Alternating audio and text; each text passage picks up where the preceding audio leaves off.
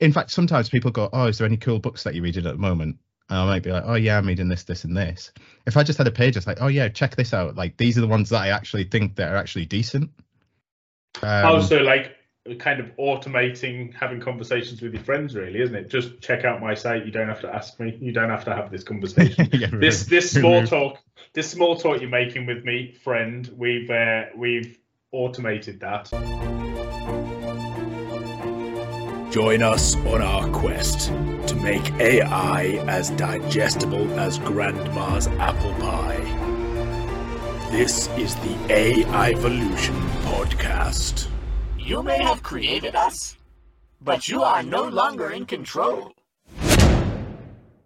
Hello, everybody. Welcome back to the Evolution podcast with me, Liam, and Dan. Here we will be talking about the latest in tech news and some of the hit or hypes today. And I think we've got a Mind the Gap again, where we help a listener find out what they can do with AI in their work. So, Dan, how are you doing? Really good, actually. It's been a one of those one of those kind of busy weeks that you don't really know what you've done, but you've not stopped. Probably don't understand that in your software engineer but um, we've we've like really put the hours in.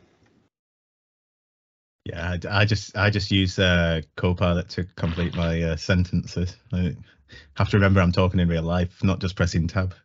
I, I kind of I kind of think that we might actually be sponsored by Copilot because in the last two episodes you've managed to name drop them within 30 seconds. So um, actually, speaking of sponsors, we're a fully grown up podcast now. Um, do you realise we now have some real life sponsors that are actually uh, backing this podcast? Who who could possibly be sponsoring a podcast? Well, to start with, we've got NordVPN, and we will tell you a little bit about them later. Um, we actually, well, I actually use it myself, and I shall tell you why in a special little segment. Every time we have a conversation, you write down notes of all the references that I tell you to look up, as you know no references, and and you're going to end up with a book. You know, okay, okay. Here's here's the thing, right? I have an idea, and and this is this is something that I was thinking of the other day, and I thought it'd be quite a cool thing to have, right? What if you could sign up to some service and it was like I'm my in. reference pal or something like that, and basically, like I'm a guy who loves references, and I just have this like dictionary or directory, whatever you call it, of references, and be like, these are the movies that I think are like critical that people need to watch. These are some of the cool things and then for a guy like you, I'd go on your page, it's like, oh, there's there's nothing here. I go share my page and be like, Dan, watch all of this stuff that I have and understand pop culture. Do you genuinely think there'd be nothing on my page? You would you would not talk I, I, to me again if you see my page. I, uh, I, I nothing nothing where it's like the normal guy would like like there's no movie references, right? I could give a movie reference right now, ah. and ah. I, I'm I'm probably like a ten percent chance that you're gonna get it. I've watched Titanic.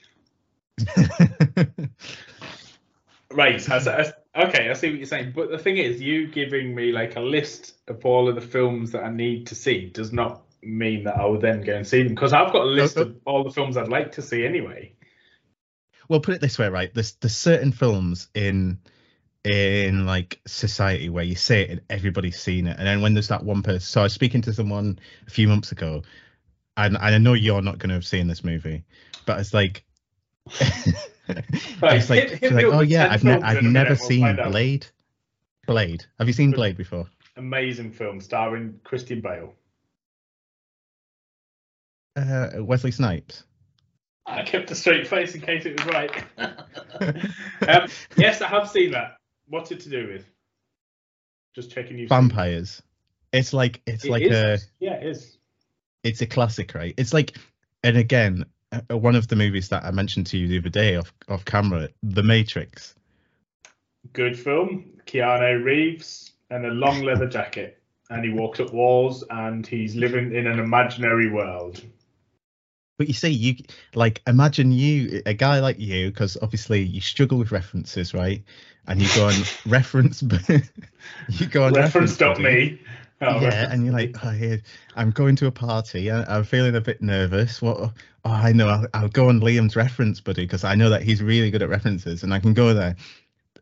And you know, actually, it's making me laugh because I also have another friend who like finds out about like memes that existed in like 2005, and then re- starts using them again because he's only just found out about them, and everyone's like, "And why is this guy re- like bringing up these old memes?" Is this me you're Um, describing here? I, I, I, I think it just must be a common theme with all my friends. Like, none of them get references. Wow. See, reference buddy, right? I like I like the principles of that.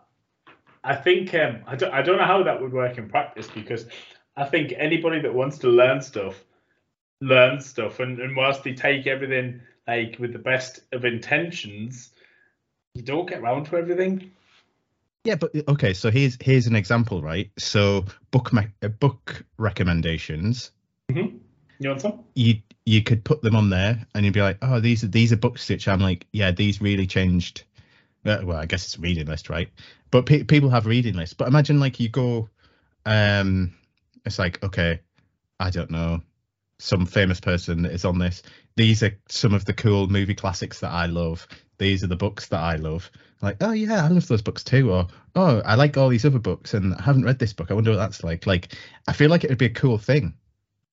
I feel like it would be an interesting addition potentially to like a I don't know a registry of information around people perhaps.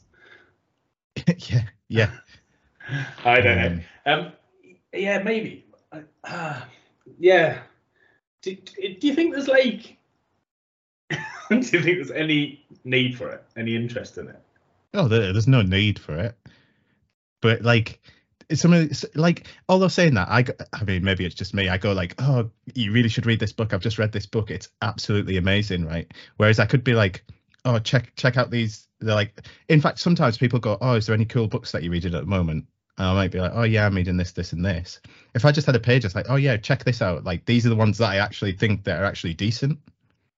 Um, oh, so like kind of automating having conversations with your friends, really, isn't it? Just check out my site. You don't have to ask me. You don't have to have this conversation. yeah, this this small talk this small talk you're making with me friend we've uh, we've automated that if if you don't get any of the references that I make, we can't be friends. So do your research. That's basically uh, what it'll end up being. Right. So let's start with the news. Let's see what we've got uh, this week. I've got a couple of points. Um, I've got a really cool one. I saw it and I was like, "Whoa, that that's actually a really nice usage of AI, and it's something everybody's going to experience, and it's it's going to benefit. I say everybody, everyone in this specific case, anyway. So Amazon Prime, um, they're hosting um, the Thursday night football, which is a, an American football thing. But Right. what they'll be doing with that is using AI to create like an overlay to essentially like say to people, oh, watch watch these players as they go to make this move before it happens. So they're like be predicting the plays that the players are going to move, um, or players are going to make even. Uh, so yeah, that that one's going to be pretty cool because even you know I think it, I think it's like you know the the typical of football people who don't like football like oh what's going on whereas I, I feel like this will help increase engagement in um American football uh, for people who might not necessarily be up to date or like like fully engaged with it. Whereas like so someone like me who doesn't really follow it at all i watch american football and i just say like oh it's just adverts right? But if if i was watching the game and, I- could see like i don't know what any of the plays are like it say this for example this ai says oh it'll call out when there's going to be a blitz and whatever i'm like "Ah, i don't have a clue what a blitz is but if AI was like, watch this guy, he's going to do a blitz, and I'm like, ah, that's a blitz. Uh, yeah. Um, and it just lets lets me know as somebody who doesn't know what to look out for, what to watch. So it's essentially saying this is where the action's going to be. And I think that could be a really cool piece for engagement for them. That's that's quite exciting. Um, I, I don't know. Um, I don't know if I'm like like a, a little bit ashamed of you though. I mean, do you know what the offside rule is? I, I do you know what the offside rule is? And we're moving on. So, so yeah, I, I mean American football is just one of those things that I've never really like. Like I like rugby, but American football t- to me feels like slow rugby. You've literally just cost us half our audience. Two people have turned off. So um, I, I I think it's a really good idea. I think um, like put for um, you know people that don't know what's going on, and even maybe people that maybe aren't that stimulated by it. They're like, "Oh, watch it because you're my friend or you're my girlfriend or whatever." Um, you make your own mind up which you want to be. Um, having your attention drawn when there's something like worth getting hyped up about is quite interesting. It's also kind of takes us back to that worrying ethical dilemma of like trying to predict behavior in the future based on you know a set of circumstances again. And and you know i'm not going to be that skeptic this week but well i cool. think yeah i think in this case it's it's it's quite cool because the the domain is, is closed. Like i mean it's a game. There's a there's a fixed set of rules. So it knows this is the field these are the rules. And behavior on this field. I don't think there's anything too sinister about that. I guess if it was like in an airport and you've got like oh this guy is is walking through and he looks a bit suspicious why does he look suspicious? Oh he's wearing a green green hoodie and we know that people who wear green hoodies they're suspicious. Um but yeah i i do think it, it's it's a cool use of the ai tech and i think i think it will like drive up engagement if it's interactive in a way um almost like a it's give it's given the average person expert well potentially expert insight. It allows it allows people to be mentally lazy right? And what it what it allows people to do is to to be less present in a situation and have a degree of awareness. So like you've got you've got um filtered bits of the game. So so they're more focused on the those important parts. So you're going to walk away having witnessed and understood the game and probably got more of the essence than you would have otherwise and you can probably be a little bit more lazy with your interaction to the game. And and that's that's good in so many ways but it, i mean it, it is also reflective of you know what's happening in society in so many ways that we find ways to squeeze more out of every minute of our time. Like it, how many possible bits of data and insights and understandings we can squeeze into every second of our consciousness. Um, it, okay so here's an interesting like thing for you. As you become more skilled in a sport say you look for different things right? Oh all the time I do, and yeah. and i think and i think this is this is the interesting thing. I don't think i don't think it's necessarily lazy. I think it's it's almost like showing what you should be looking at. Because I, I guess uh, in the end people will start looking at that themselves. So um I there's the whole thing i don't know. In esports for example they can use like eye tracking to see where the pros look and then where like an average person will look during a game and they'll see like pros will be looking at they're very like um there's a lot of intent behind where they're looking and you can see that they're looking at specific places because they know what to look out for. And when when you put eye tracking on the average person playing the exact same um video game or co- yeah competitive video game they're looking like all over the place and the information that they're getting is inefficient whereas the, the ai is essentially telling them to look in the places that a pro person would be looking. Now is it any eh, so i guess it's me contesting. Does it make them lazier or does it just be i guess it does it reduce the amount of time it takes to look for the right things or does it make them like oh i, I don't need to learn that anymore? You see what I i'm saying yeah i don't think i don't think it's an either or argument. I think if you've got an interest in the game you're going to see that as a, a learning tool. And if you don't have an interest in the game you're going to see that as a, um, a get me through this game tool. Um, and, and and i think both of those things are are good things to be honest. I mean it's there's nothing worse than like if you go i don't know you take somebody to a concert or an event or you know a football or rugby match or something and then they like, well, I'm only here because I'm, I'm literally doing their voice, you'll recognize it. I'm only here because um, you want to come or whatever. And then you like, you kind of think, well, I've just burnt through like 300 quid and wasted like half a day of our lives. Um, I guess we're cutting this bit. No, but I, I do think, I, genuinely, I think it's really good, and I, and I think it, it would be really helpful for it'll bring families and stuff together. You know, where um, it's just like you know they're all um, taking that information in in a common way, which doesn't always happen. Um, so that's pretty cool. What else? What else do we know? So um, here's one. It's it's a little bit more of a, a negative point, but it's something that I would be wondering like whether I agree with or not.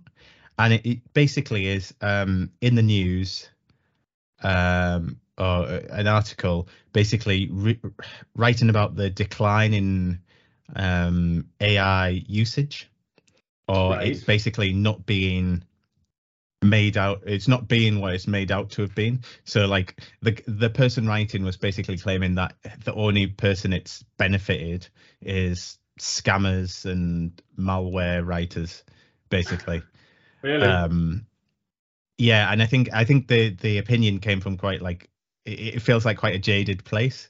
Um that's, that's, but that's, yeah they t- they take the stats so say for example like um uh microsoft investing heavily in ai and basically not getting the returns that they uh, wanted. So we mentioned last week about the bing uh search engine relating to the the google sge one.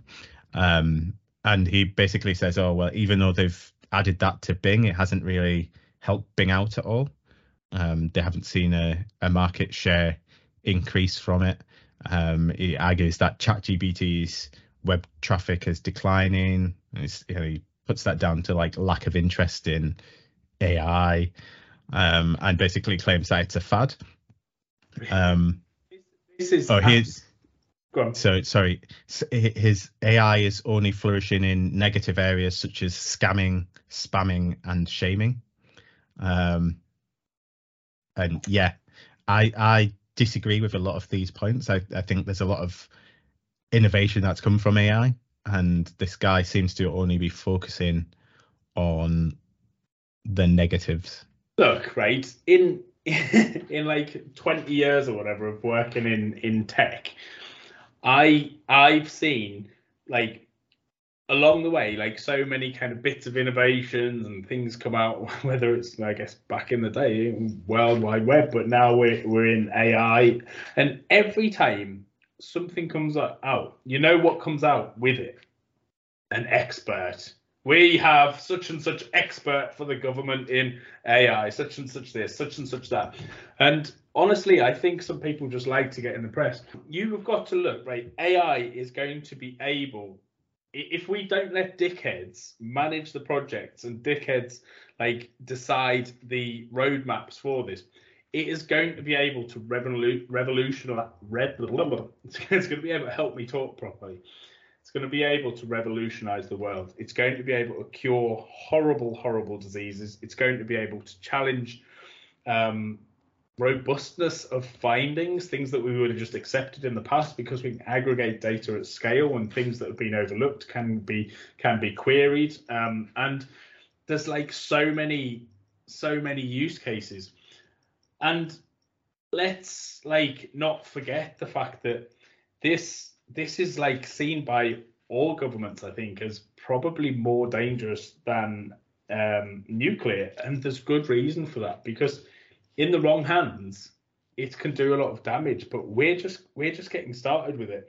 Anything that has massive potential to do good also has massive potential to do bad. Now, like in the UK, we take this like really seriously. I mean, you may be aware. Do you remember?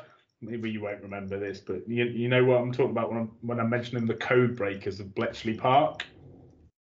I, I know, yeah, I know who they are. I obviously wasn't alive at that that point. You know who they are? Who, who are they? Uh, good old Alan Turing and and folks. Big Al. Um, so yeah, um, obviously they were they were famous, you know, renowned for um, taking years off the war. Um, it was obviously a good film around that. Um, shame I don't watch films, but it's. Um, but the the point is this: so Bletchley Park is is renowned around the world for being able to make a technology when it really, really mattered, when you needed the most complex data aggregation system to like decipher, you know, um, with what's cryptography, isn't it? To decipher this this code to be able to to access these enemy transmissions and therefore save loads of lives. And the point is, we've got a place on the world stage from that time that is literally set in stone in history, and we are hosting the next AI summit or the global AI summit from Bletchley Park in autumn, this autumn. Um, and we in the UK take it really, really seriously. Our um, lovely Prime Minister, democratically elected Prime Minister, Saint Rishi Sunak, um, is hosting it. Look, AI is going to be a problem if it's with the wrong type of people. It's very easy, right? When electric had just come in, I don't know why I'm doing these faces. Electric. When electric had just come in, like most people were like, this is like the work of the devil. This is bad stuff. This is going to cause all kinds of problems. And, you know, we see this in every kind of technology that's brought in. You see it now in electric cars. I mean, you're like, these batteries are so bad. They're going to burn. They're going to burn forever. They're going to burn down cities. Children are going to die. And it's always like, they always like the abstract. Yeah, just funny, a little reference for you. So, um, a little series called Altered Carbon also also a book. In there, she there's a quote where she she mentions the the Romans, and and she she talks about how the roads, for example, are supposed to be for transport, but all it did was allow them to wage war quicker. Um, and I, I think this is like one of those things that you just need to be aware of with with any sort of technology that gets invented Mm. Um, like the scope for good and the scope for for bad will will always be there, and and in in this case, the the writer is is saying that there's only ever bad thing that's that's happened, but and and again, like he's only taking uh large. I know it's the, the hot topic, but large language models, and yeah. there's so many other thing like who knows what what ai is going to be in the future like i mean it probably won't be a large language model. I, I don't know. I mean from from all the things i've been hearing from people who know a lot on the area they're like oh well it might not come from large language models because is it really is it really doing anything smarter than predicting what's going to happen next? Are they really like is it really coming up with anything creative? Um and we had this last time. I guess it, in a way, creativity might be based on things that have already happened, and you just combine them in a new way. But like, is it actually thinking of a process, or is it just predicting the next thing? Um, and is is there a case that in the in the future AI is actually going to be more like how a human works? Oh, these are these are getting into these very interesting conversations, the kind of conversations that we need, like Mo Gawdat to to answer. You know, the the ones that are like, you know, 30 years from now, will we be hiding in the kind of middle of the mountains because we're hiding from AI or because we're enjoying the peace and tranquility after a busy day of doing nothing because the the machines are doing it for us. So will we be plugged into the matrix? Um, I suspect some of us won't. but um, yeah, I mean, they refuse to plug you in, Dan. They refuse to plug you in. It's too much of a troublemaker. definitely not. Definitely not. Um, so AI, um, you may be aware that there is an upcoming conference recently announced. I'm not sure if you've heard of this. Um, our Lord and Savior, Saint Rishi of Sunak, is to hold a. I tried my best to not sound at all like I didn't love it um, Rishi Sunak to hold an AI summit at Bletchley Park, which is, of course, home of the Enigma code breakers. Uh, is that something you're aware of? Do you know what they're trying to achieve? Um, in this AI summit? Hmm. Um, I actually don't, Dan. Can you can you fill me in on this one? Yeah. So, um, I mean, I think it's quite telling the fact we're going to host it at Bletchley Park first and foremost. is saying, oh, by the way, guys, yeah, yeah, you remember that war that was there? Uh, don't say that it's going to be using AI to crack encryption. Um, no, I mean I think we're we're we're pretty much there, and that is obviously one of the things that um, it's used for currently, and it's going to be more and more. And I'm sure um, the British intelligence services have a significant um, concern around um, obviously the use of AI and then the use of quantum computing as uh, as these things progress. It's it's going to be quite a quite a problem. In fact, there's a few good books. We could get really deep on this. Um, I can recommend some books. In fact, I'll send you a link. Saves the conversation. Um, right, but also, so this this AI summit obviously is to like cement our technological, um, you know, credentials on the world stage. Remind people, I, I think, that you know we are we are the kind of uh, champions of of tech around the world. Um, but it's it's to um, it's to look into a thing called the Hiroshima process. Um, you're a tech guy, so you've probably heard of this. Um, I don't think it's made film yet, so if not, I understand. Um, so the, the Hiroshima process is, is a very recent um, kind of paper that's come out, and it, it relates to the technological use of, of AI, mm. Um, and it's it's something that they're looking to adopt across European countries. Um, and the thing about that is that the UK really didn't have a voice in that conversation. So we're putting on a global AI summit to talk about the Hiroshima process. And obviously, again, the name is telling. There's a reference to another Second World War event where the Americans found a way to do some problem solving, um, and it was pretty catastrophic. So um, there is quite a lot you can take just from that um, event coming up, but just on a purely uh, interest level, it, it's going to be interesting to see where it goes, and it is certainly uh, poignant um, where they're hosting it and what these things are called. Um, but I do think we've got some amazing potential in the UK. I think we've got some amazing minds, and, and genuinely, I think in the right hands, with the right support and the right uh, infrastructure around, we can be catalysts for oh, so much good, so much good. I, I, I suspect I suspect China are considerably, considerably ahead. They, think so? I, I would say, yeah. Like I've seen, I guess some of the projects, like fairly advanced projects they've been working in, including like a lot of like machine learning stuff, and I um I was blown away actually by because like everything's so on the down low with them, and then they just come with stuff, and you're like, fuck, like but they've been doing it for years. Like you, you'll like you produce a really good car, and they go, oh, and here's that car but Chinese, and here's this thing but Chinese, and here's this thing but Chinese, and, and they can just do all of this stuff. But um, yeah, some of the uh, some of the technological work they've been doing over the last few years, and they've been it's been very heavy um, top loaded.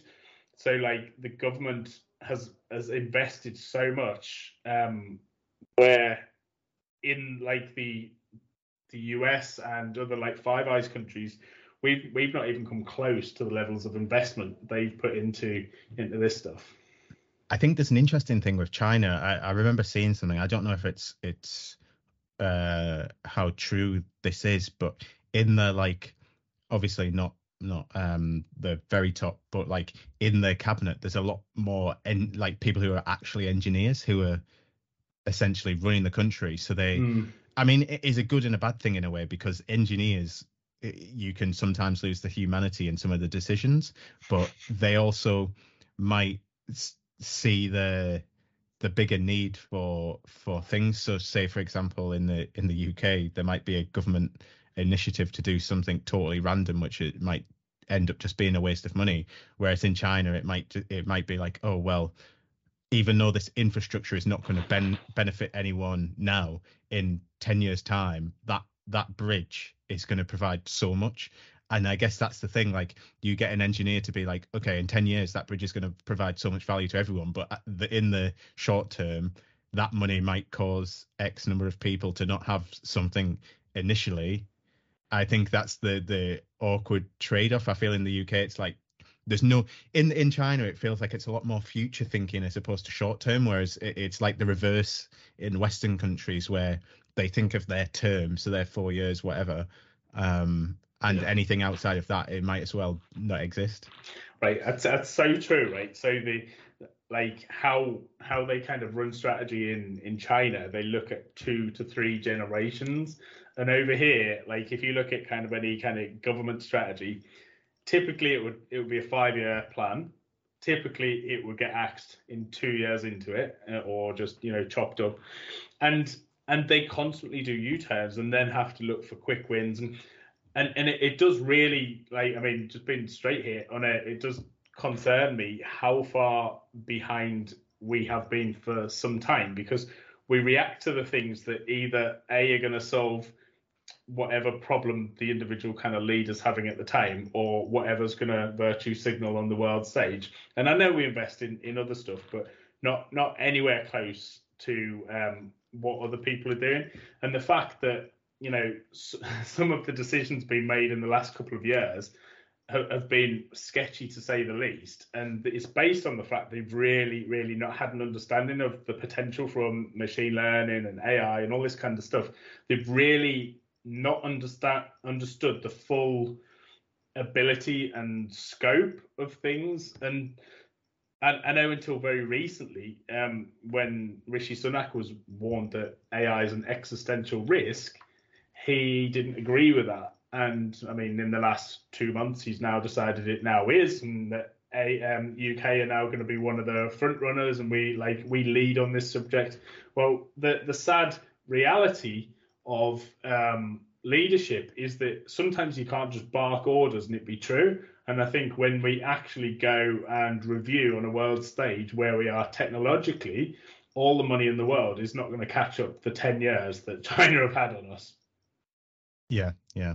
I think it, uh, like thinking about this as well. I think it, it my comment about engineers and like essentially politicians. Um, I think where the problems start is when when there's a mix because engineers are doing things to try and engineer a a a better solution, right? But you mix that with a politician who's doing something for a political reason.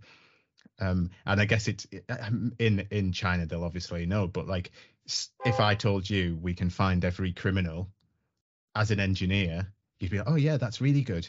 And you say, oh, all we have to do is scan everyone's face, and you're like, oh yeah, that that makes sense and from an engineering point of view, you're like, yeah, that that's cool. It stops criminality, but there's obviously an agenda there, which is potentially a power grab from a, an uh, like someone who isn't. So I think it's what it's one of those things where the, there's a big balance in that. I think, um, yeah. See, see, see which one you'd rather be on, which side you'd rather be.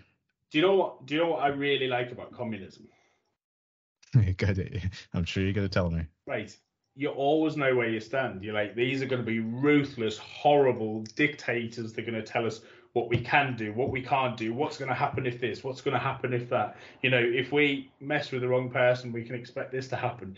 Now, that isn't the case over here in the in the West, in the UK, and we operate this this system of like deception, of like orchestrated bullshit, right? And when we when we, the glorious leaders, are not getting the outcomes they want, they use mass surveillance tools that are supposed to be used to protect the country, they're used to manipulate people within the state to their own ends. And this is what's fucking disgusting because not only do China have 10 years on us in a technological and engineering perspective, they've also got the advantage that because their citizens know where they stand, they know what to expect. They don't have to combat this whole infighting within the system, right? If we had an honest system, whether it was communism or whether it was just actual integrity, like them doing what they're supposed to do, then our country could be far more advanced. And you know what? It wouldn't just have to line the pockets of those it's lining now because there is enough advancement, there is enough resource to really, really help every single person in this country. And it kind of breaks my heart a little bit that um, that we've got the talent, we've got the opportunities, we've got all of these things, and we literally make the people who can like deal with it the least suffer the most, and it's just kind of bullshit. And um, yeah, next week on Fun with AI. I think we all agree with that yeah, I guess picking between communism and what, whatever we have. Um, I'll put uh, what is it? Would it be capitalism, uh, democracy? Um, I'd probably choose that because, and you know why? Do you know why I, I wouldn't choose the Chinese system? Um, do tell. Uh, because I am a big user of NordVPN, and that's actually blocked in China. Good shout. So we've been talking about AI design tools and all this kind of stuff, and I know you've had uh, a little bit of time to have a play and to see how um, actually useful they really are. Um, so, how have you been getting on, and what have you been playing with? So, so I've been very productive with my time, um, designing pictures of me in scenarios and then face swapping myself on them. Uh, luckily, all of them are safe for work. I'm, I'm not that type of dude. Um, yeah, so so basically, uh, I found a video a while ago about how AI influencers were being made, and I thought, oh, I, I'd like to understand the process of it. So I thought, oh well, I didn't. I felt a bit weird using some random woman off the internet, so I thought I'll use myself, like like anyone who isn't totally strange, um, to to test how you do it. See the So- self discipline I had there. Not a single comment. I, I'm not. I'm not sure how you can go get political from that. So no, it was all the jokes I could have dropped. Instead of using a woman from the internet, I decided to just use myself. Um, yeah. So anyway, So I was messing around. I managed to get. Well, I already had Midjourney set up, so I managed to get Midjourney to generate an image that was sort of like me. Now, here's something that I learned from doing this. Midjourney is very bad at um, generating people who are like mixed heritage. right.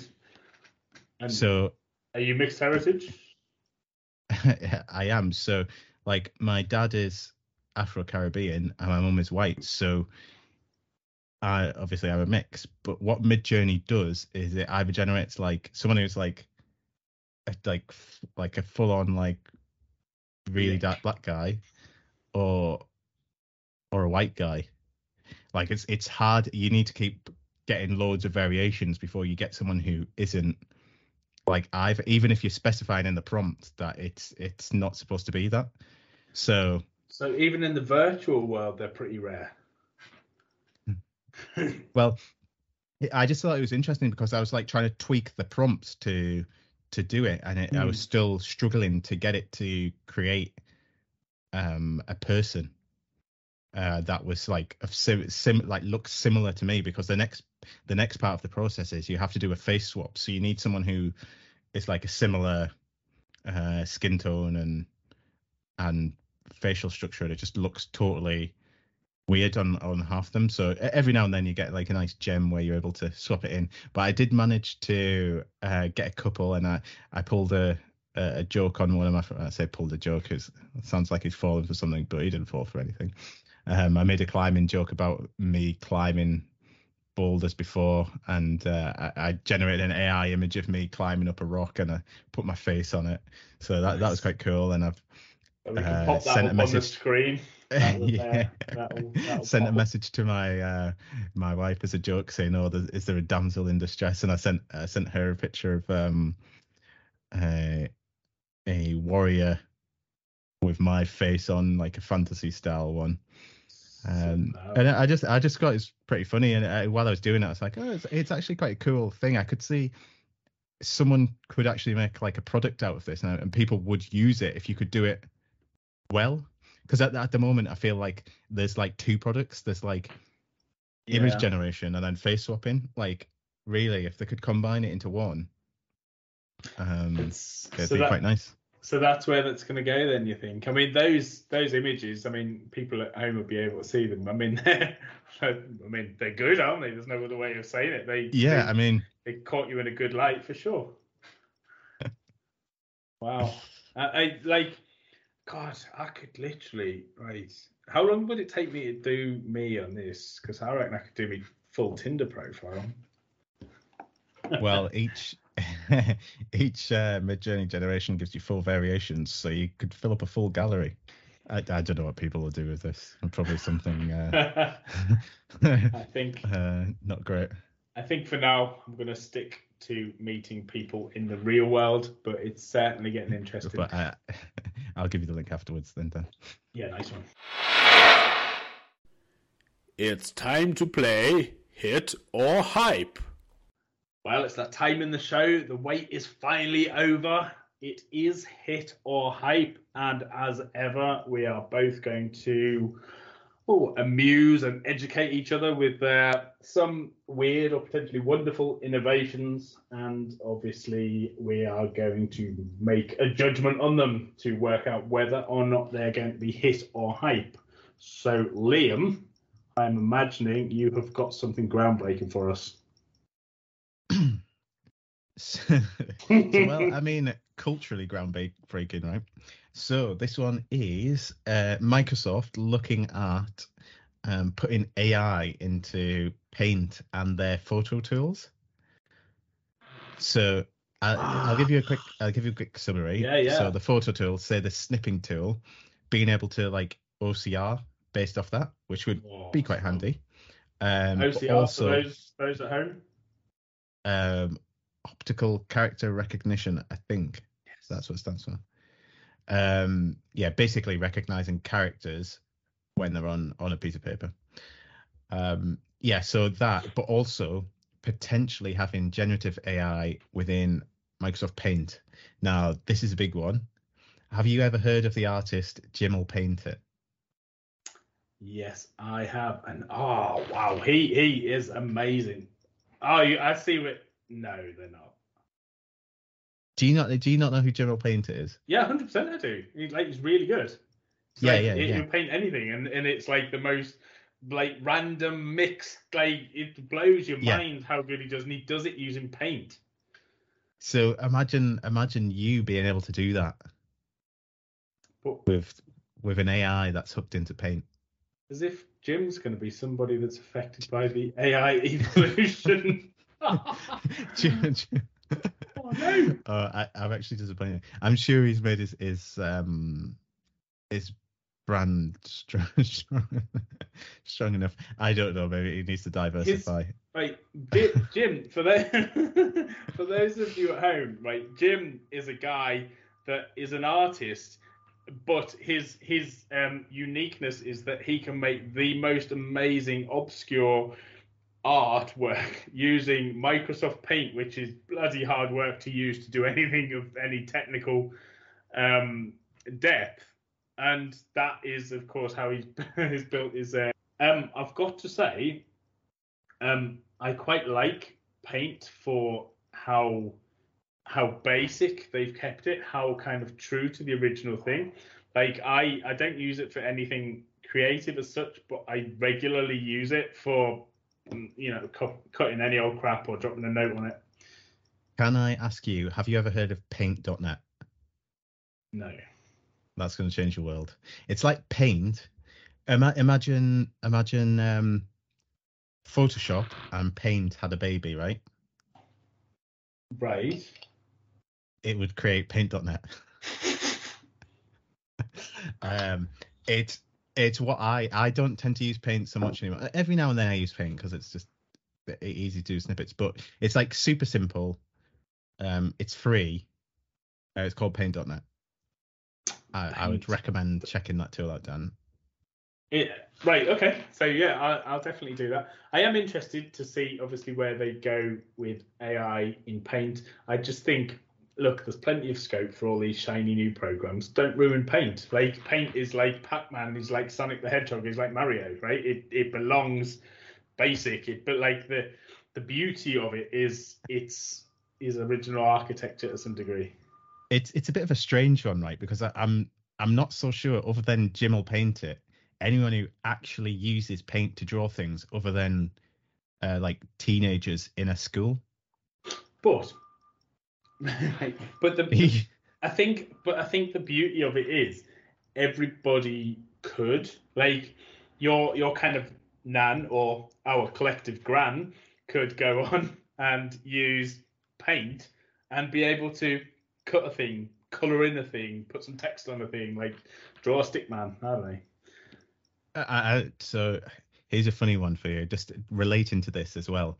Um, I one time saw it was um like a short news piece about a man. I think it's it was like in his 70s or something, and he used Excel to draw pictures. What? So it, there's all these different uses for all these Microsoft tools. So God knows what people are going to come up with if they add generative AI into Paint. So do you think do you think hit or hype? And it has like it's Microsoft Paint. It has to be a hit. Like if it was a hype, it would have died off in whenever it was invented. When, when did the first version of Paint come out? Right. This is definitely definitely hype because Microsoft Paint does not need fixing. Oh, split decision this week then.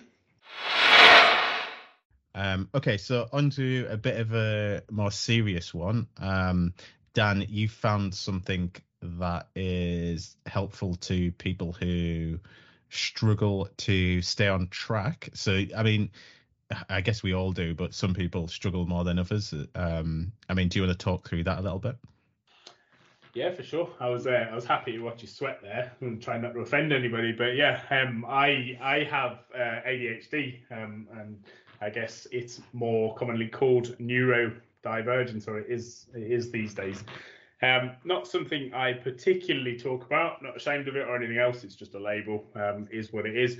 Um, I just see me as me. In some areas of my life, I'm really quite strong, and I, I kind of can can outpace my peers. And in other areas, I can be like a little bit rusty, like um, like you just mentioned there. Some areas, such as kind of keeping on track, getting to the point, being organised, you know and these kind of things. These things are, are, typically known as executive functions. It can also affect your memory as well, and that. So, just to add to this, I can testify that Dan requires a hour by hour calendar to run his day. uh, I, re- I, really do, um, but it's true. I, have done that for many years, and and like I I wouldn't say I'm I'm kind of anal about it, but I know at any any point I can look at it and know how to get back on track. And and I've done that for years. And like even when my diary is like complex, but even when it wasn't, like today, I know exactly what time I get up. I know what I'm gonna have for breakfast. I know like I'm I'm doing fasting and like what time my work slots are and what time I'm gonna have a little break, all that kind of stuff. But it's it's because I try to keep myself on track, and people do as best they can. And uh, I'm not saying it's a it's it's not a problem for everyone. It, it certainly is. It's part of this busy life, this busy kind of expectations we lead, and, and in some respects, because I have so many pings and beeps and whistles and tweets and whatever, so many alerts and alarms I find it really comforting just seeing blocks. Like I, I write out a, a, thing in my notebook or on a spreadsheet, and I just like refer to that. I print it out, I stick it on the, the fridge, and that's my version of kind of keeping on track. Now, sometimes you've got to do things that are outside the norm. You've got to take the kids to gymnastics, so you've got to get to the end of the segment, for example. And, and to do that, you might require an accountability buddy now, if ever there was an amazing use of AI, it is the accountability buddy, because this AI buddy just sends you a text to motivate you and keep you accountable. I mean, how simple, how important. So imagine this, right? You get up in the morning, obviously split up with your girlfriend, so you got no messages. Hi, this is your buddy checking in. How are you doing with your goal this week? Have you remembered to call your mom and do your 10 push ups every morning? To which, of course, I would reply, I got my push ups done, fam, and called my mum. and of course, my accountability buddy would reply, Yay, way to crush it this week. But obviously, I'm, I'm being a little bit tongue in cheek, but jokes aside, it's actually really handy. It's super, super simple to use. You know, you know whether it's calling people, exercises, meditating, studying, cleaning the house, doing a project, even hydrating. Have you drunk your half a liter or pint? Can we still say pints? Eating healthy. I guess. Yeah, I guess it's like um, a, a calendar that checks up on you, right? Like that's essentially what it is. It's like, I guess it's like put the bins out and having someone say, "Did you remember to put the bins out?" Because in your calendar it said this at this point. Oh yeah, yeah. So it, it's almost like the next evolution of a calendar. I know there's reminders in the calendar, but you can't chat to your calendar now. It's, it's actually really, it's really a cool, handy, easy thing, and I think accountability, if it is not going to be just the next thing that gets ignored, and I think it won't be because it's not, it's not full of fads and interconnections with everything. It's just basic, hits you in the face. You know what it is. It's like my cloth paint, by the way. Um, and so yeah, that is accountability. So what say you? I, I'm not as bad as you as getting distracted, but I, I do get distracted. But I think that it it's the start of something to come, and maybe this tool itself might be hype, but I can see I can see moving forwards um, that something like this could really help in in these situations.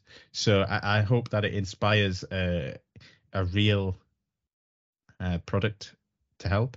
Yeah, for sure. Is this a hit or a hype, Liam?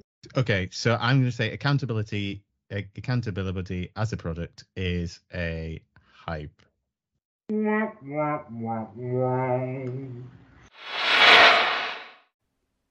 Mind the gap. I'd like to say a quick thanks to the guys at NordVPN, our Mind the Gap sponsor. So, NordVPN shields you from online threats and ensures your data safety, allows you to browse anonymously and access content right around the globe. As an AiVolution listener, you get the first month free, and you can claim your free offer at nordvpn.com forward slash AI. This is something I use myself,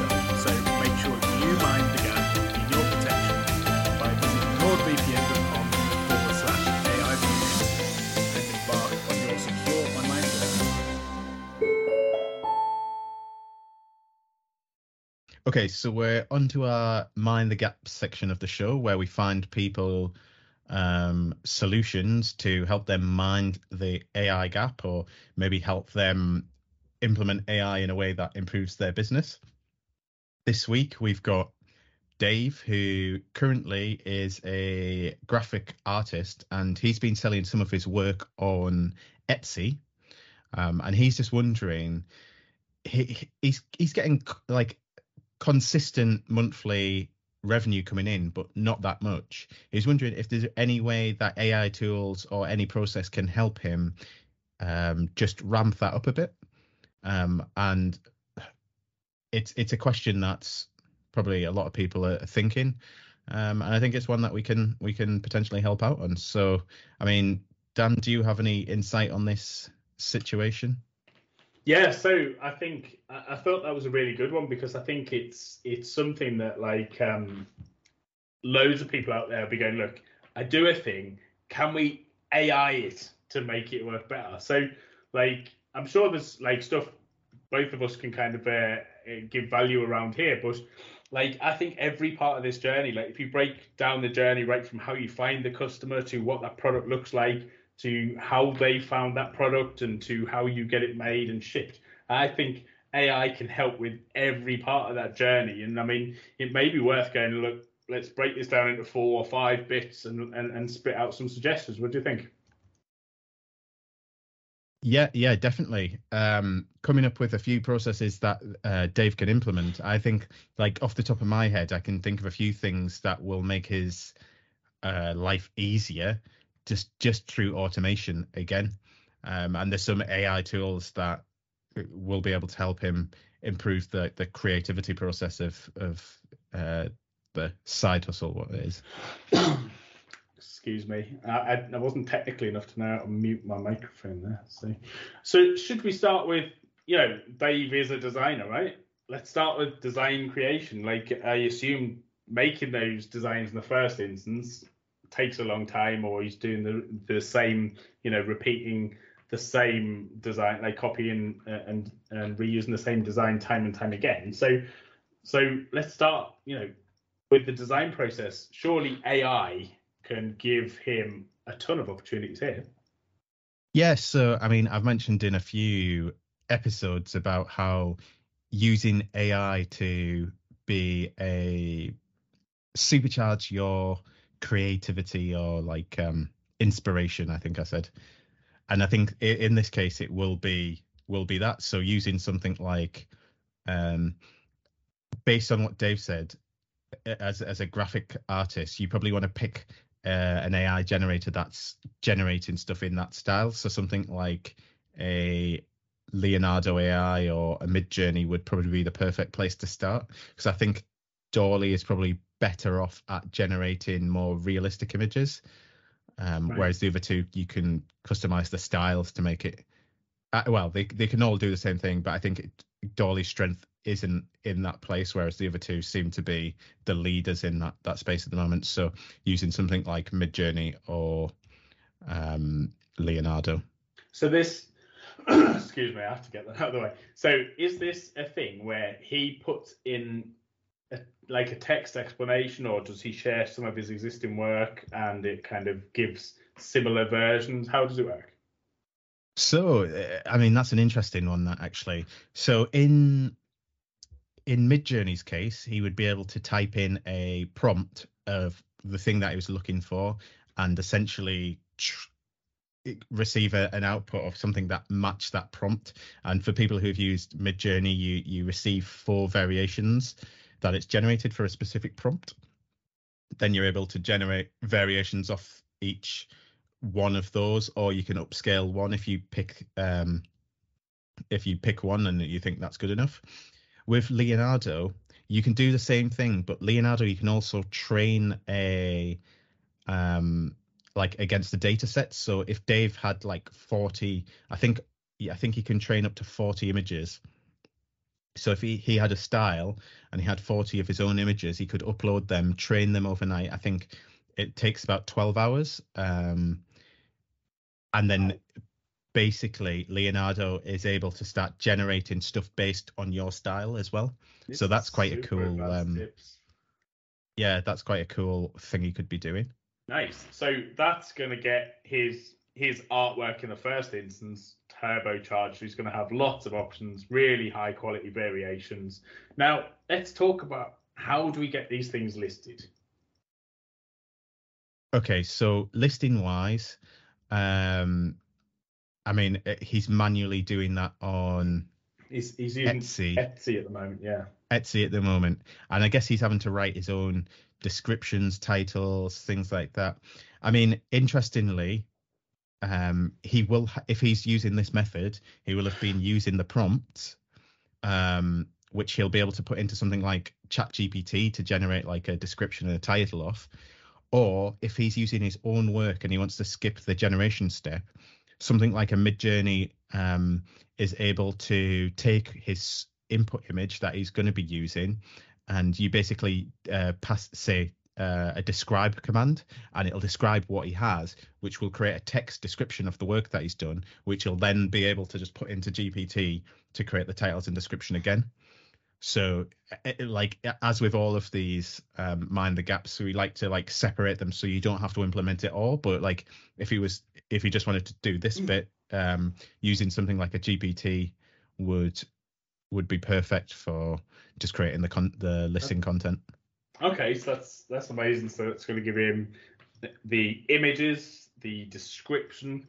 Now, one of the things he did mention is that he's not really sure what to charge for his work, and I think a lot of people have this issue. Now, um, he said sometimes he will charge like a little bit more and the description will be a different and it will sell and then other times perhaps he'll sell less and it will sell more. And what he tries to do at the time is literally just kind of look at whatever is shown as similar in a, a similar category and just tries to put it just a couple of pounds below that kind of price. So but the difficulty is like it's it's also random and obviously he has a particular style that's related to uh, to music typically.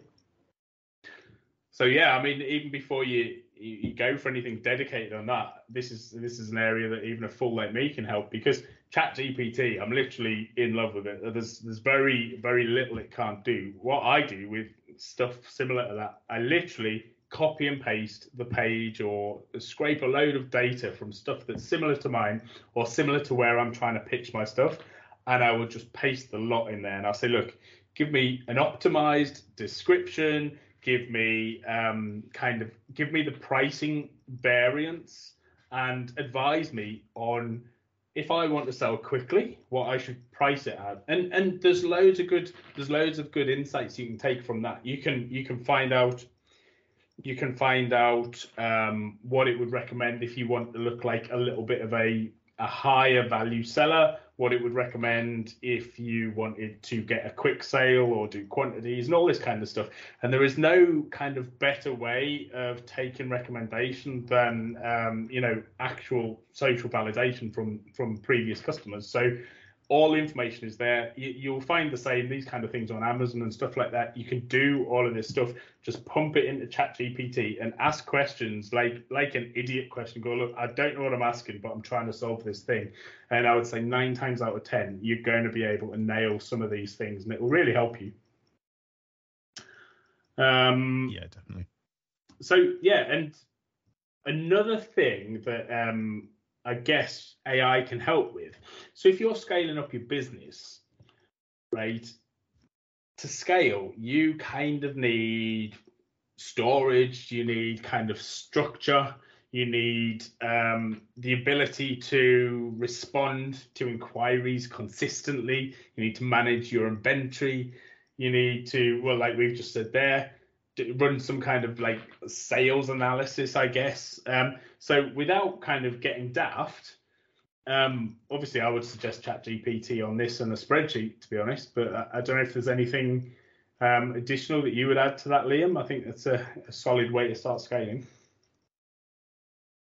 Yeah, so keeping track of that, I would I would say one big way to scale, obviously with um, with Dave, he won't have a warehouse or anywhere to put any of the products that he's creating. So some of some of the the things he could look at is like the on-demand print mm. services that have um, integrations directly with Etsy. So something like Printify or Printful.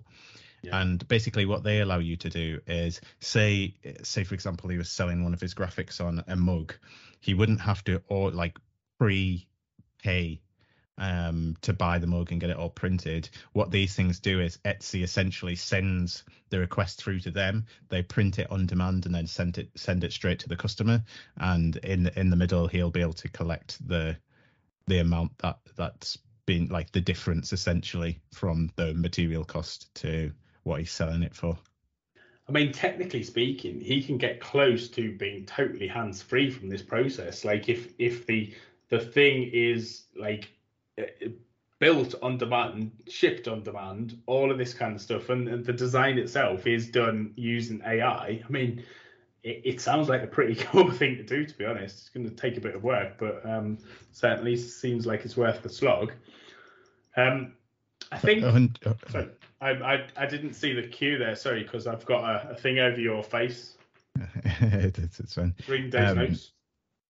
I was just going to say, yeah, I mean, it can be totally automated, or if if he still wants to be like he still wants to showcase his art, obviously he can use these AI tools just for the inspiration, and and all he has to worry about is creating at that point. He no longer has to worry about the the stresses of like business administration. Yeah, that's that's cool. So let's know, talking about that then. Um, you, you talked about showcasing his art. I guess one of the probably last parts we, we should talk about is is marketing. Where can you use kind of AI to kind of market more, market better, like you know, get your message out there to the right people or whatever? So I think with with this, it would be a case of I mean, he's mentioned that he uses Etsy as, as his main platform. So Etsy ads are probably a uh, like promoted within the the platform is probably a good idea. Now, again, I'm going to bring GPT background, um, or or a Claude actually. Claude um, is another language model. Um, it's only accessible in US and UK at the moment. But um, yeah, using that to generate content for ads as well, which is good. Um, if it was display ads, I mean, it's pretty simple to to make a banner for those. But it's it's going to be a case of using ad networks to to promote his Etsy shop and just getting the content straight from these AIs. Gotcha. Right. So here's the thing, right? So obviously he's just asking for like, how can I sell a few more things on Etsy, right? But if if we kind of stick in these systems and processes and a bit of automation in place, honestly, what's stopping him going? I don't know, uh, Facebook, eBay, Amazon, all that kind of stuff. Like he could he could literally crank this right up, couldn't he, and do some serious turnover. Yeah, I mean, I guess it, it, the logistics um, it, it becomes a logistics issue, right? And then that's when you're using tools like this to manage your different um, called pipelines or yeah. not, not a sales guy, is Liam.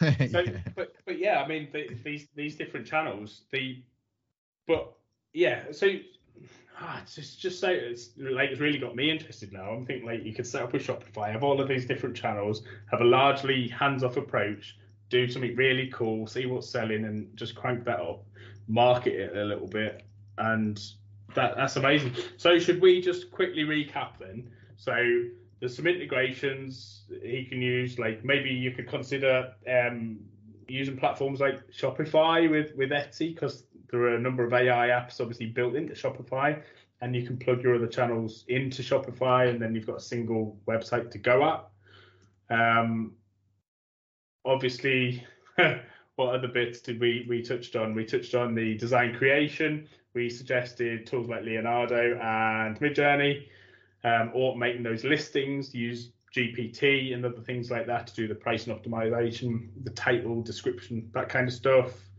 Um, did we talk about maintenance, maintenance of a store, like sales analysis, inventory, even even chatbots, you know, for his uh, customer yeah, service? Yes, I think um, ChatGPT can handle a lot of them. There's a service called AppyPie, um, and that would allow you to integrate with um, Etsy to make like a, a chatbot as well. So. I mean, there's there's so much you could be doing, and and just just before we forget as well, these on-demand print services like Printify and Printful, um, I think they're they're the big um the winners aren't they? yeah they're the big hacks because like just taking yourself out of the whole like fulfillment of any of the orders you essentially just collect the money in the end. Um i think that's where you get the most impact. And and obviously hopefully that was helpful but if you do need like any help particularly with the end bit collecting the money then then let me know if you need any help with the technical stuff then let liam know um, but yeah, I think that was a was a pretty good podcast. The uh, we've got a slightly different uh, mind the gap for you next week. We're going to have a real live breathing human being that's going to talk you through their mind the gap AI journey. So we very much look forward to that. Yep, um, enjoyed this episode again. Uh, if you guys enjoyed this episode, don't forget to subscribe on whichever channel you're watching us on. Um, we are on all of the big podcasting channels, uh, including YouTube as well as um, as you know. So for now, and don't forget to visit AiVolutionpod.com. Dot com. See you guys later.